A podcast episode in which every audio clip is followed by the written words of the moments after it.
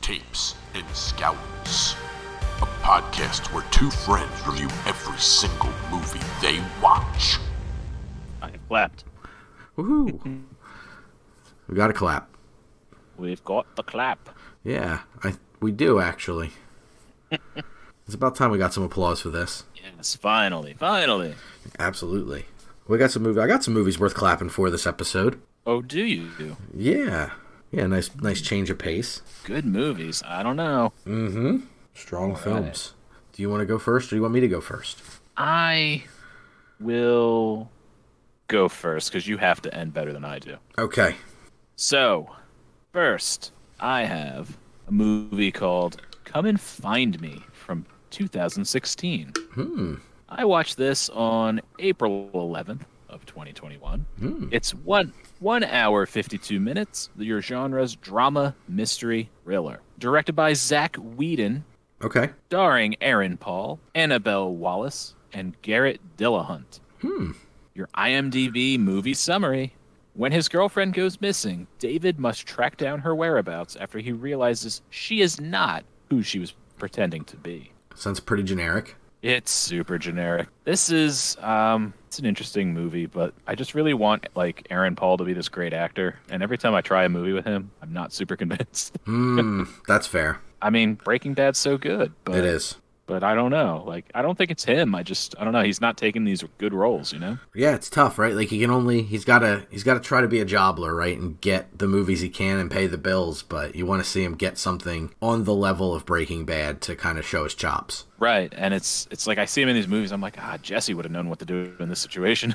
That's right. he would have said bitch at least 16 times by now. Absolutely. So, so my bullet points: we have constant misdirections that keep you guessing on who the girlfriend actually is. I liked that Aaron Paul grasps the straws to follow leads. He really tries. She just goes missing. Like they're engaged, and and then he just she just gone one day, and he's like, huh, that's weird. So he checks with her friends, checks with her family. Nobody knows nothing, and uh, he's just getting real upset. And he tries like crazy things, and sometimes they pay off. And he's like, oh man, that kind of worked. Let me try to try to find her over here. Find and oh, there's her old friend. Let me see if they know. And it's just very strange, very strange movie. Um, it is an interesting performance by Paul. He does emote pretty well, but it's not a super great movie. And uh, an unexpected ending that I appreciate, but don't know if I actually liked it. Yeah, it's it's such a strange movie. He's just like he's not super capable. He's just like a regular dude. Yeah. Um, and he's like, well, where did she go? Why would she leave? She wouldn't just leave me.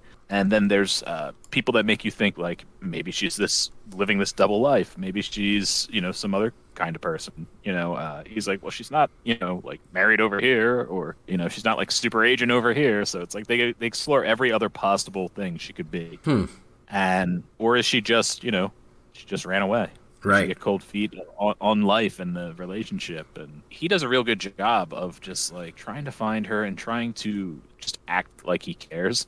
But uh i don't know. It's a very strange movie. And just weird things happen and uh, it's just not super realistic in the end. Gotcha. but uh, i really want something to happen for aaron paul. Something pre-breaking bad. Right. i don't know what that could be. I don't know. What, do you, what would you want to see him do? Who do you want to see him act with Um, you know, I'd like to see him do something where he just gets to explore a character who's not just kind of like either like smug douchebag or annoying punk. right Like I want to see him do something kind of like when you see Vince Vaughn like take a serious role on, you're just like, oh shit, like this dude's yeah like completely like he's a great actor. He's not just like that comedy guy. He's like fantastic. Like, yeah he spent way too much he spent way too much time in that comedy guy chick Yep, yep. And I want to see Aaron Paul kind of explore and break out of the uh, those couple little like stereotypes that he's been typecast as at this point. Yeah, and I mean, I think he's I really do think he's good. I just think he has not taken that role. Agreed.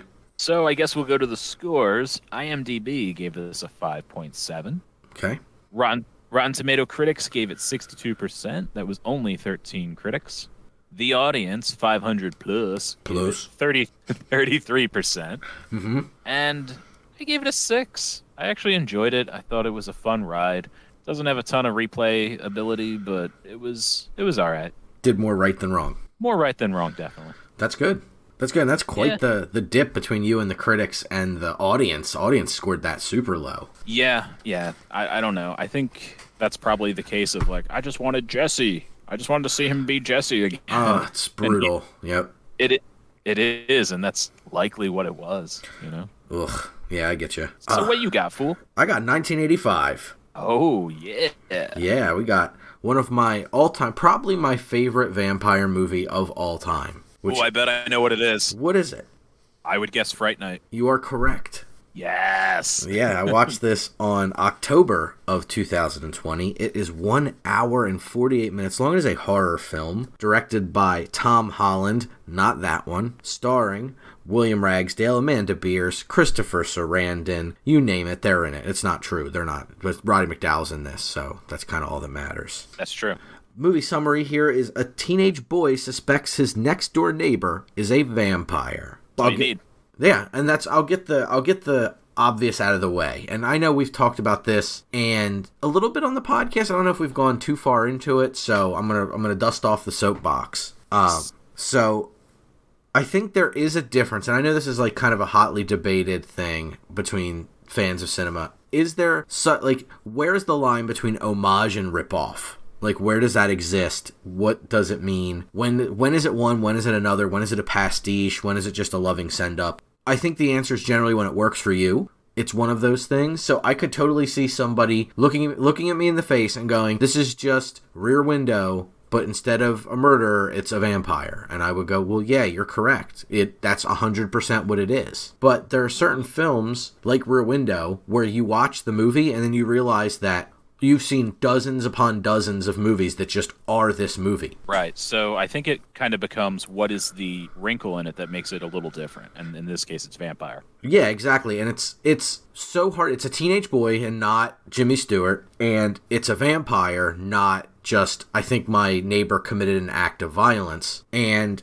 it makes it pretty interesting. Charlie's not in the same uh, vein as Jimmy Stewart. They didn't go like full Rear Window like they did in the Shia LaBeouf vehicle Disturbia Right. but they do very much hinge on the like oh shit like and he kind of becomes obsessed with the concept that his neighbor is a vampire so his girlfriend thinks that he's crazy his he's kind of seems to be kind of like a loner and he has like a buddy who's kind of like hyper nerdy and into all that kind of stuff. He thinks he's crazy as well. And so it works pretty well in that regard that no one believes him. You get to see it through his perspective so you know you're along on the ride with him that his neighbor is in fact a vampire. And the neighbor is played by chris sarandon who is just like chef kiss perfect for this role. Mm-hmm. Like he's dangerous he's snobby he's sexy he's like just everything you want a vampire to be like you have to check all these boxes for a good vampire and he is just fantastic at the job. I think everybody in this movie is cast so super well, including Amanda Bearse, who people may know better as her role as was it Marcy D'Arcy, right, in Married with Children. Yes. Yes. So that's kind of where most, and she is a comedian. That was what she was famous for, is comedy writing, com- doing comedy herself. And she was like 25 when she was cast in this movie, but I don't, I think she sells being a teen pretty well. And it's just so good. Roddy McDowall crushes it. He's like a late night TV host in this movie, and he plays like his character is a famous vampire hunter. He played him in several kind of like horror, Hammer esque horror films, and now he hosts this late night show. And he's kind of on the outs of his career. He has a bit of a cult following, but he's going to lose his job at the TV station. And they kind of the girlfriend and the friend hire him to prove that the vampire is definitively not a vampire to Charlie, and things kind of spiral out of control from there. It's just the pace is wonderful. Holland is an absolute fantastic screenwriter, he really is. And this was his first directorial effort. I think he does a very good job of being contained and still being being able to tell the story he wants to tell. He's he saves his moments of a lot of flourishing for when he needs to do something really cool. And he kind of does a nice job of being kinetic enough with the camera that he can hide the effects that happen in the movie. And some of the stuff is just great. He was a novice enough director. He took a lot of, a lot of,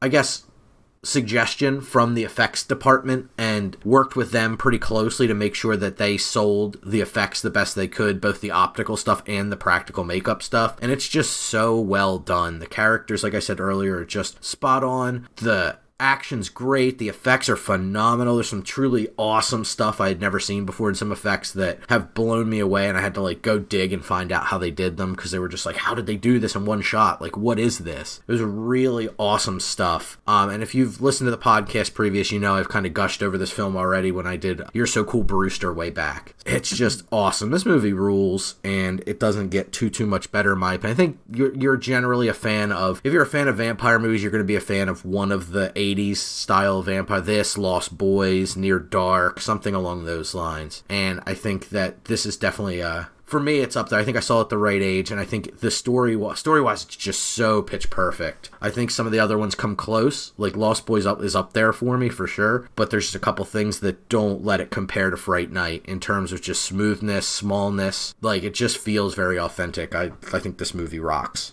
I love that you're like and I was gonna soundtrack say, crushes. Yeah, the, the soundtrack is great. I love that you're gushing over this. I was like, I'm just gonna let him go. He's doing great. Yeah. Uh, but I'm I'm I'm sitting here and I'm trying to think what would my favorite vampire movie be, and I'm I have no idea. I am not sure. But I definitely need to go back and watch this one again because I I know I've seen the remake more recent, and I it's like no, I need to go back and watch the actual movie. It's so good. It's such a strong vampire film. It's just the right hits of comedy, the right hits of seriousness. It follows all the vampire lore. It just is very a very fun movie top to bottom. I just I have a blast every time I watch it. IMDb 7.1 out of 10. Okay, Rotten Tomatoes critics 38 went back to review this movie to a 92%. nice. Audience 25,000 plus have some of their collective heads up their collective asses and only gave it a 76%. I come in obviously over the top of everybody here with a 9.5 out of 10. That's great. So good. Love this movie. Man, you're you're starting to get a nice little collection of 9.5s, huh? I know. I'm just I never thought when we started this that I would be the guy handing out the higher scores. But you are just you got you act like you only got three nine fives to give out in your movie watching lifetime. You're very precious with them. Very precious with them. You're right. I gotta, I gotta start. Well, I also don't watch as good of movies. That's true. You do take a lot of shots on uh, some sketchy shit. Man, I've got some fun ones coming up. Oh, Just boy. wait for it. I'm excited. Come Chris, come Christmas time, there's probably going to be some presents for everybody. Oh. oh man, I have watched some awful, awful crap. Some ho ho holy crap. Holy crap! well, I got a movie. Hmm. This is a documentary. You know I love them, Yes. but I don't love this one. Uh oh. it's the last blockbuster. Oh, okay. I watched it on uh, April 12th of 2021. It's an hour 26. It is from the year 2020, by the way. Hmm. Documentary is your genre. Directed by Taylor Morden, starring Lauren Lapkus, Sandi Harding, and Ken Tischer. Hmm. The IMDb movie summary: A documentary on the last remaining blockbuster video lo- located in Bend, Oregon. Hmm. So basically, the people who work at this blockbuster are very charming and really fun to see. They're kind of like, oh man, I don't, they don't have to re up our, our contracts. Like they, they can just tell us they're done. And, and it's like kind of like they're always like dodging bullets. And Right. they're just really nice, really nice people. Yeah, it appears. And has a very family atmosphere, and it's just really fun to see them. The problem with this documentary is uh, documentary is that they just seem to find weird celebrities to just talk about Blockbuster like they give a shit, and they Hmm. clearly don't. Interesting. Uh, yeah, the celebrity cameos just feel weird and forced, and it's, it's mostly comedians. Like maybe they were at a comic con and they got all these people. Right. Uh, it's a lot of Kevin Smith, a lot of Doug Benson. Uh, it just feels like they were at a comedy show or like a comic con where these guys might be, and, uh, and they're just like, yeah, Blockbuster. I remember they had the, the case like this, and oh yeah, we would just rent this, and it's like you're just you're just pulling shit out of your ass. Like you didn't think about this at all. That's rough. Yeah, it's not great. And um, my bullet points. Cameos are terrible. Uh, Doug Benson is funny as always, and he actually goes and visits the store in person. I'm a big fan of Doug Benson because he's pretty. I feel like he's pretty genuine in his comedy. And uh, he's just like, "What? You want me to go there? All right, I guess I'll go there." And he like gets a new card, and he just rents Super High Me, and um, he's like, I, "I made sure it was near Super Size Me, so I figured more people would rent it because that's why we called it." And like dumb stuff like that. Right. Like he's like he's very entertaining, but he clearly had no plan of ever going to this place. Right. And it, it, it just seems like they're like, hey man, we'll give you like I don't know, we'll pay for your ticket and give you like a couple bucks. You can go rent a movie. He's like, all right man, whatever. um, it does do a good job of explaining why Blockbuster fell from higher ups that were higher ups in the company at the time, Mm. which is pretty pretty interesting. Uh, it wasn't Netflix that killed them, which was a huge rumor at the time. Yeah. The staff is great and enjoyable, but as a documentary, it just kind of lacks the usual form. You're just kind of bouncing around, and I don't know. The comedians kind of suck. The it just wasn't great it, as a as a movie picture. Sure. Yeah, I was pretty uh, pretty bored with it, but the information and the learning side of it was pretty good. So IMDb they give it a six point eight. Rotten Tomato critics, 24 of them, give it 71%. The audience at Rotten Tomatoes, 100 plus, give it 64%. Okay. I watched this with the wife and the mother-in-law. Ooh. The wife and I, yeah, the mother-in-law back in here, uh, like she threatened. Um, me, me and the wife both gave it a 5.0. Mother-in-law gave it a 4.0. We all kind of felt like, ugh, whatever. That's it's tough when you're doing a documentary. You're you're trying to follow the story, but you're trying to find a through line, a narrative to tell your story. And it sounds like that they just did not land on one for this particular documentary. Right. They're really just kind of banking on, oh, will they get their thing renewed? Will they still get to stay open and be a blockbuster? Are they going to have to become a, something else? Because people really only care because it's the last blockbuster. And I mean, that that's fine and all, but like they make it so dramatic, and it's it's not really that dramatic.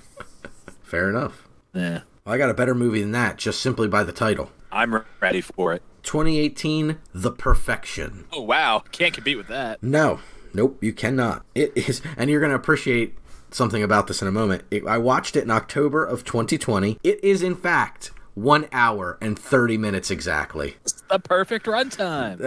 it is a horror film. It was directed by Richard Shepard, starring Allison Williams, Logan Browning, and one of my favorites, Steven Weber. no, nice. Yeah. The movie summary is a troubled musical prodigy and a new star pupil embark down a sinister path. So That's- there's more to it than that. I omitted everything after that. This movie reminds me very much of what if they actually did a good job of stitching together a full length EC comic book as a movie? Oh, cool. it is like you're watching the movie and then a twist happens and then a twist happens and then a twist happens and it's just kind of like very uh very what people were calling like the shutter island effect where it was like kind of stacking up things that happen but it wasn't as all oriented at the very end of the film it's in the first act, like right after the first act, you're kind of like, wait, what the hell's happening? And then it shows you what happens, like, oh, what? And then a little while later, like, oh, wait, wait, now everything's changed. Like as you get into Act Two, everything changes. Then middle of Act Two, things change, and then as you get to Act Three, things change again. It's wild.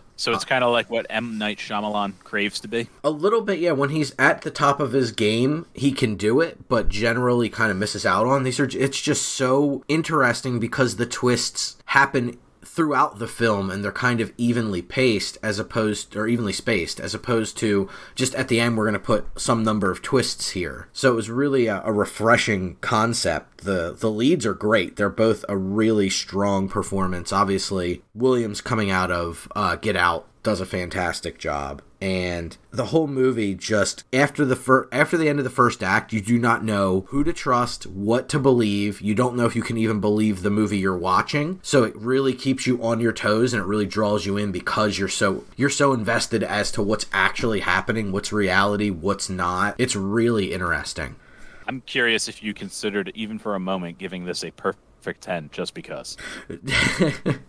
I, I certainly wish I could, but it's not quite that good. There it get there is a the end is a little bit cliche like you kind of know what's coming in, a certain in part of it, not the whole twist and things like that, but you kind of know what the crux of everything is once it takes a certain twist. You're like, "Oh, okay, so this is kind of how it's going to go." But it really did play through in this very unexpected way and it works kind of almost like a, a musical piece like they're doing a lot of you know, dramatical classical music that changes and shifts and they talks they talk a lot about music obviously it's about violinists and they kind of do this job of changing up and kind of repositioning things through the movie. So it's it's really cool. Yeah, the direction's a little eh. Some of the effects aren't great, but it's pretty good overall. I'd say definitely uh, worth a watch for sure. And we'll get into the scores here in a second. IMDb 6.1 out of 10. Rotten Tomatoes critics, 95 critics gave it 72%. Okay. Audience 500 plus gave it 57%. Which I think is like unusually low. And Yeah, that doesn't add up. no, I come in just a touch higher than the, the Rotten Tomatoes critics with a 7.5 out of 10. It's near perfection. Yeah. Oh yeah. As as close as a like this weird twisty horror movie can get. It's definitely in terms of pacing and not kind of just spoon feeding you the movie or trying to just slow burn. It's just it's really cool. I haven't seen a movie quite like it in a while. Where it's just like, oh shit, like I just didn't expect this to start right out of the gate and just whip you around like a roller coaster of a movie. Pretty neat. Nice. Yeah. That's cool, man. I liked it. You liked it a lot. I like it a lot. You liked it a lot.